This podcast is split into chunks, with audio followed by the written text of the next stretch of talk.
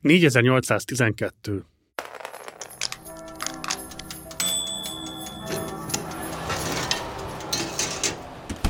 Két nap múlva szenteste országszerte sok család konyhájában zajlanak már az ünnepi előkészületek. A karácsonyi menü összeállítása sosem volt olcsó műfaj, ilyen inflációs időkben pedig különösen nem az. Igaz, hozzászokattunk már, egymás után ez lesz a harmadik olyan karácsonyunk, amit beárnyékol a jelentős élelmiszerinfláció. Mi a péntek reggelben úgy számoltunk, hogy egy tepsi beigli, azaz két rúd diós és két rúd mákos beigli idén átlagosan négyezer-nyolcszáztizenkét forintból jön ki. Ez nagyjából negyven százalékkal drágább, mint két évvel ezelőtt, az inflációs hullám kezdetén. A Péntek Reggel heti podcastjában először Torontáli Zoltánnal, a gé hét újságírójával nézzük át, hogy alakultak idén az élelmiszerárak.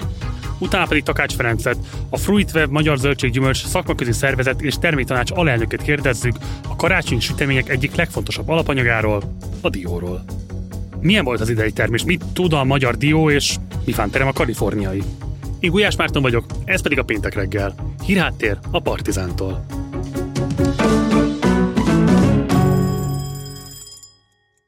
És akkor fordulok első vendégemhez, Torontáli Zoltánhoz. Évek óta van egy cikk sorozatod a gé héten, amiben havonta megnézed, mennyibe kerül ugyanaz az egy hétre elegendő bevásárló kosár különböző boltokban. Mesélj erről kérlek egy kicsit részletesebben, mi minden van ebben a kosárban, és milyen tendenciákat láttál? Ezt majdnem négy éve csináljuk, és mindig ugyanazokat nézzük ugyanazokba a boltokba. negyvenkét termék van benne, főként alapél, alapélelmiszerek, tejtermék, zöldség, gyümölcs, hús, pékáru.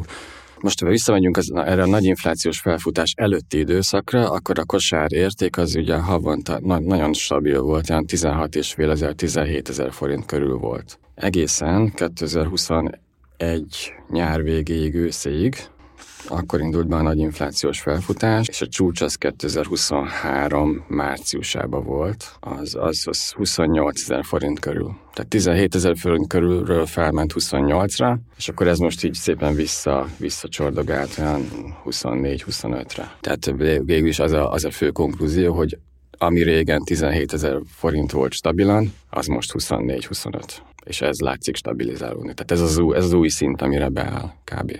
Ki szoktad azt is számolni, hogy egy közepes fizetésnek és egy közepes nyugdíjnak mekkora részét viszi el a bevásárlás? Egyrészt kérlek, tér ki arra, hogy ez mekkora összeg, tehát mekkora jövedelmekről beszélünk, másrészt pedig, hogy mik a tanulságok. Itt az az érdekes, hogy hónapról hónapra az hogyan változik, hogy a, a nettó medián bérnek, abból mennyit viszel ez a bevásárlás. Idén márciusig romlott ez a helyzet, tehát a fizetéseknek egyre nagyobb részét vitte el a, a, az élelmiszer, viszont március óta van egy, van egy kis javulás, mert ott több élelmiszer erősen elkezdett csökkenni, viszont a bérek azért még emelkednek, most is, és körülbelül ugyanez van a nyugdíjasoknál, csak a nyugdíjasoknál sokkal brutálisabb a helyzet, nyugdíjnak a tizenkét-tizenhárom százalékát elviszi ez a kosár, amit mi úgy körülbelül egy hétre gondolunk. Tehát ha ezt felszorzod négyel egy hónapban, akkor az jön ki, hogy körülbelül a nyugdíj fele az elmegy, az elmegy élelmiszerre, és ugye ezek nem magas nyugdíjak, mondjuk ilyen száznyolcvan-százkilencven ezer forintos nyugdíja a most a medián. Annak a felét úgy ott hagyják az élelmiszerboltba a mi, mi adataink, vagy mi gondolataink szerint.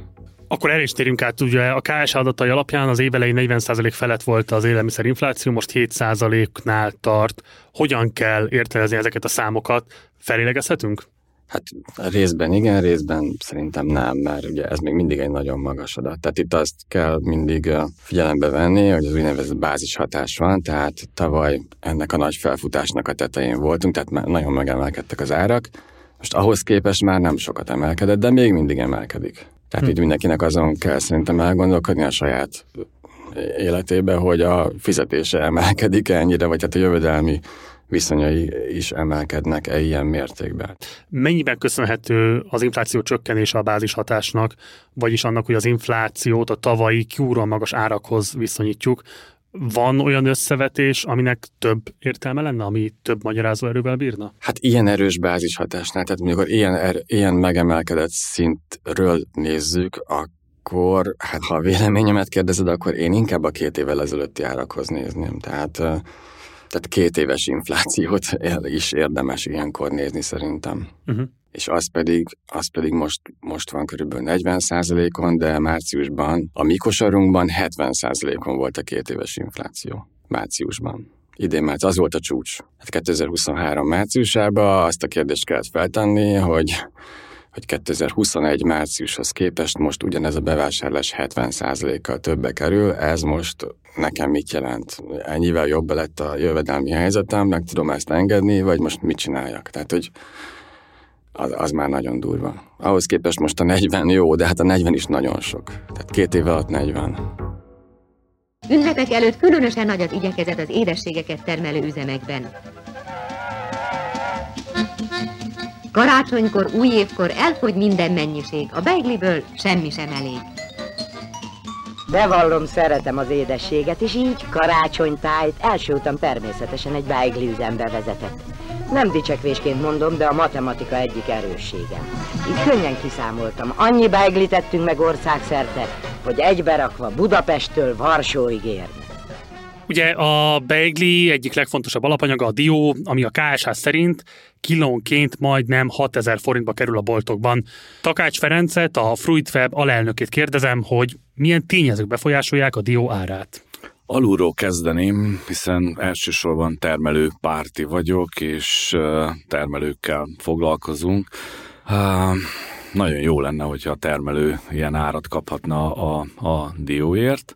Egy kicsit uh, túlzásnak tartom ezt az árat, én nem érzékelek ilyen árakat, persze vannak olyan piacok, olyan áruházláncok, ahol csomagolástól, minőségtől, származástól függően ezt az árat is elérheti a dióbél, de alapvetően mondjuk a diótermelő gazda, azt tudnunk kell, hogy ettől sokkal alacsonyabb árakat kap, és az én tudomásom szerint a áruház láncokba történő átadó ár, beszállítási ár, az ritkán éri el a háromezer forintot. Tehát ami innentől történik, az már a kereskedőknek a, a dolga.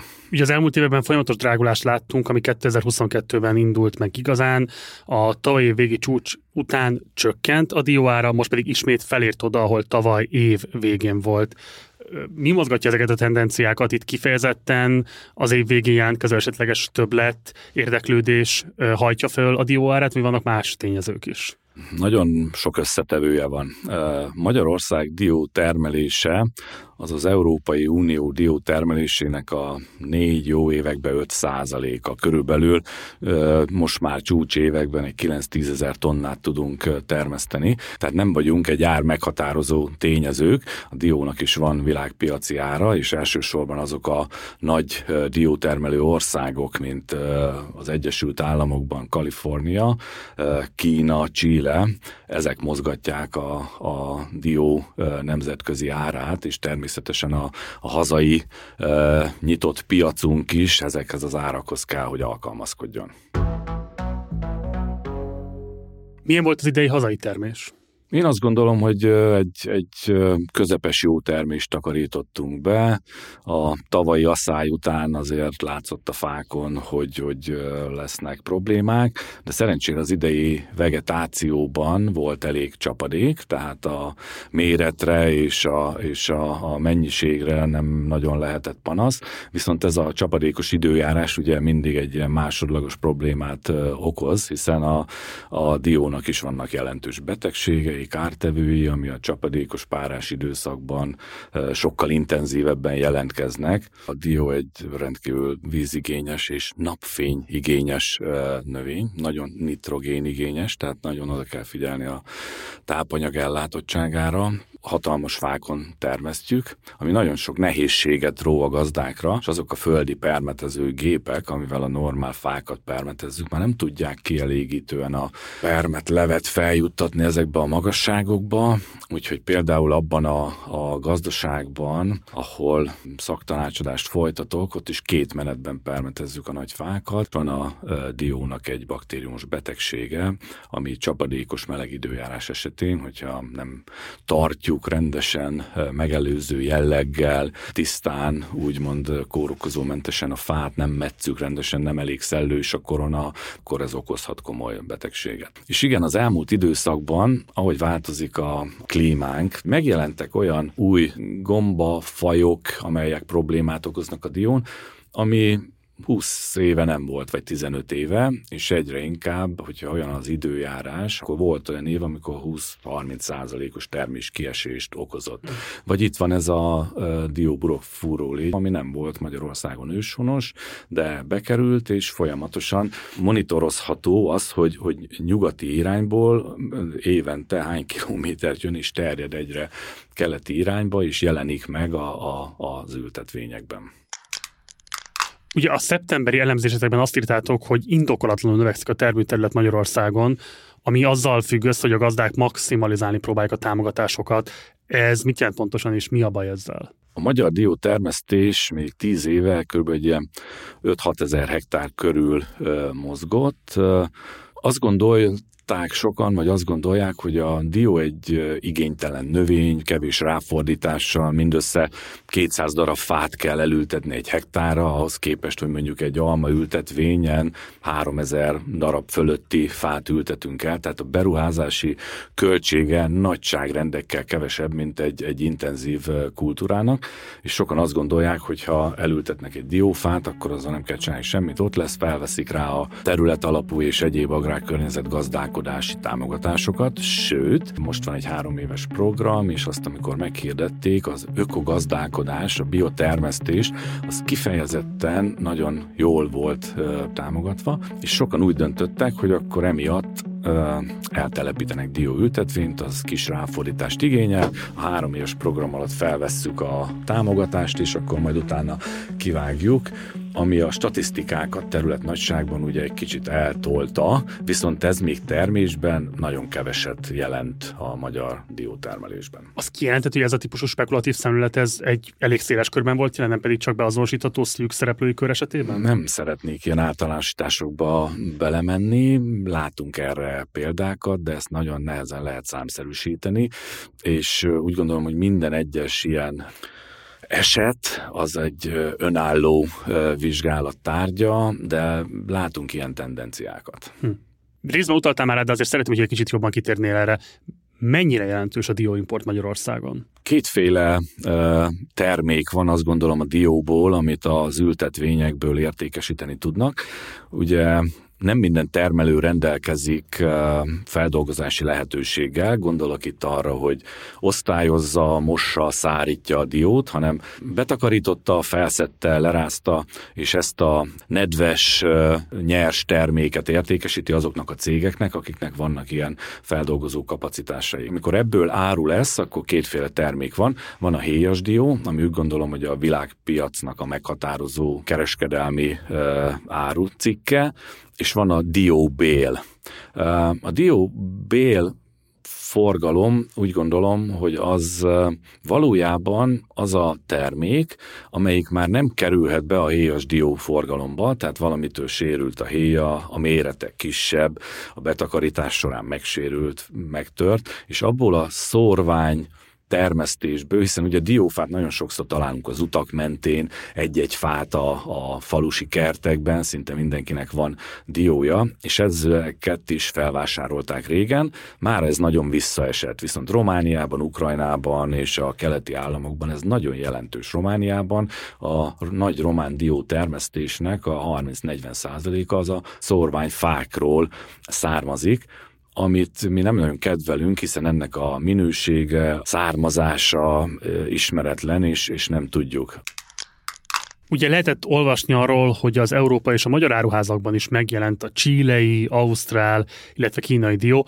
Hogyan képesek ezek a távoli országok érvényesülni az európai piacon? Ezek a külföldi országok olyan fajtákat termesztenek, amelyek sokkal nagyobb termés átlaggal rendelkeznek, mint a magyar fajták. A magyar fajtáknak az a tulajdonsága, hogy kiváló a minőségük. Mondhatjuk azt a milotai tízesre, hogy papírhéjú, vékony a héja, jó a héj-bélarány, gyönyörű a külleme, nagyon jó a beltartalma, és nagyon jó a mérete, amit nagyon jó áron lehet értékesíteni egy szűk réspiacon, az igényesebb részeken. Viszont a, a világ nagy diókereskedelme az a kaliforniai fajtákkal e, történik, és ezek a fajták mondjuk tudnak négy-öt tonnát teremni hektáronként, ami úgy gondolom azonnal megmagyaráz, elmagyarázza, hogy hogyan lehetnek olcsón itt Magyarországon, amíg egy kaliforniai termelő öt tonnát termel, a fél áron is versenyképes a magyar másfél tonnás termés átlaggal már, ami a jó kertek, tehát az átlag kertek még lehet az egy tonnát sem érik el. Milotán ezen a héten a házak udvarain egyre több helyen megjelent a szárításra kiterített dió. Először a fák alá hullottakat szedik össze, majd a kopáncstól elválasztott, de még nedves diót hetekig kell szárítani. Mikor a dió megérik, a kopáncsa kireped, és a tiszta dió kijön belőle, a kopáncsát külön rakjuk, és ezt, mikor megszárad, ezt megtérjük, ebből jön ki a dióbél. Okoz problémát a diótermelő szakmán belül a, nem tudom, agrársovinizmus? Értem ez alatt azt, hogy adott esetben a termelőknek egy szélesebb körre ragaszkodik kifejezetten a hazai fajtához, mert azt gondolja, hogy hagyománytiszteletből, bármilyen más szempontból kifolyólag, akár még méltányolható szempontokból kifolyólag is, de ragaszkodni kellene ezekhez a típusú fajtákhoz. De közben meg lehet látni azt, hogy valóban az általad felsorolt külföldi fajták egész egyszerűen sokkal versenyképesebb terméshozamot tudnak eredményezni, és emiatt a szemlélet miatt egész egyszerűen korlátozódik a magyar diótermelőknek az érvényesülés lehetősége. Minden éremnek két oldala van, tehát van gazdasági oldala, és van, van uh, minőségi oldala. De a magyar fajták kiválóak, az előbb is említettem, hogy egy, egy nagyon szűk... Csak a hozamuk marad el, a, így, így van, a verseny, tehát, globális versenytársak. Vagy azt kell értelek, csinálnunk, ugye? Így van, uh, tehát hogy beállunk ebbe a commerce világ nagy termelőivel kezdünk el versenyezni, és az ő fajtáikat csináljuk, vagy azt mondjuk, hogy csinálunk brandeket, és megcélozzuk azokat a fizetőképes piacokat, ahol ezt az extra minőséget preferálja a piac. Csak ugye ezeknek a, a világpiacon óriási rizikója van, hogy, hogy ezekkel kell versenyezni, mert amikor nagy az infláció is, és a, a, a világ jövedelemtermelő képességük csökken, vagy a vevőknek a pénzellátottsága visszaesik, akkor nem a prémium polcra fognak nyúlni, hanem inkább az olcsóbb termék iránt, és akkor ez gondot okoz. Még egy mondatot azért elmondanék, hogy a magyar csúcs diótermesztők, akik tényleg jól csinálják, kilencven százalékban a megtermelt és, és osztályozott diót azt exportálják. Hm. Tehát abból Magyarországon nagyon kevés kerül a piacokra, és ez ugye Nyugat-Európába, sőt, most már van tudomásom arról, hogy a közel-kelet jól fizető piacra, és Kuwaitba és egyéb helyekre, arab emírségekbe is szállítanak diót. Nem bírok a véremmel, de ha jól értem, akkor a dió szuverenitás elvét érvényesíteni tudja egy magyar család karácsonykor, akkor ahhoz mélyebben a pénztárcájába kell nyúlnia, mint hogyha enged a külföldi piacokról érkező importárulnak? Hát ezen gondolkodnunk ezen a kérdésen. Uh, igen, amikor egy átlag uh, háziasszony arra gondol, hogy ő dióból akar valamit csinálni, akkor az jut eszébe, hogy elmegy a boltba és vesz dióbelet. Én meg azt gondolom, hogy mondjuk egy német háziasszonynak, mikor eszébe jut, hogy dióból akar valamit készíteni, akkor elmegy és vesz héjas diót. Talán olcsóbb is egy kicsit a héjas dió, viszont azt mondják, hogy a héjas dió az steril. Én nyúlok hozzá először, mikor felbontom. A dióbélhez nem tudhatjuk, hogy ki nyúlt hozzá, hogyan raktározták, hogy porozódott, és mikor láttál már olyat, amikor vettél dióbelet, és mondjuk a felhasználás előtt megmostad. Eszedbe jut neked arról, hogy megmosd a dióbelet? Soha. De akkor ezek szerint mossuk. Nem, vegyünk héjas diót. A steril. Ez volt a Péntek reggel, a Partizán hírháttér szolgáltatásának utolsó podcastja kétezer-huszonháromban. Legközelebb kétezer-huszonnégy. január tizenkilencedikén találkozunk. Ha szívesen olvasnál még a beillesítés költségéről és az élelmiszerárak alakulásáról, akkor iratkozz fel a Péntek reggelre a leírásban található linken keresztül. Ha így teszel, ezentúl hétről hétre elsőként kaphatod meg hírlevelünket, podcastunkat és egy perces videónkat. A Péntek reggelben mindig három különböző formában járunk körbe egy fontos és aktuális témát, és te döntöd el, mennyire mélyülsz el benne. Köszönöm a figyelmet a teljes táb nevében a Péntek reggel műsorvezetője, Gulyás Márton. A Péntek reggel hírlevelének és podcastjának szerkesztője Szurovec Illés. További szerkesztő munkatársak Laki Gergely és Görbe Péter. Zene és hang Hírsit Bence. Grafika Gondel András. Videó Kecskeméti Bálint. Bejátszó Bátori Benyámin. Gyártásvezető Beke Anna. i té Tóth Norbert. Nézd, olvasd, hallgasd minden péntek reggel. Kellemes karácsonyi ünnepeket és boldog új évet kívánunk. Ciao.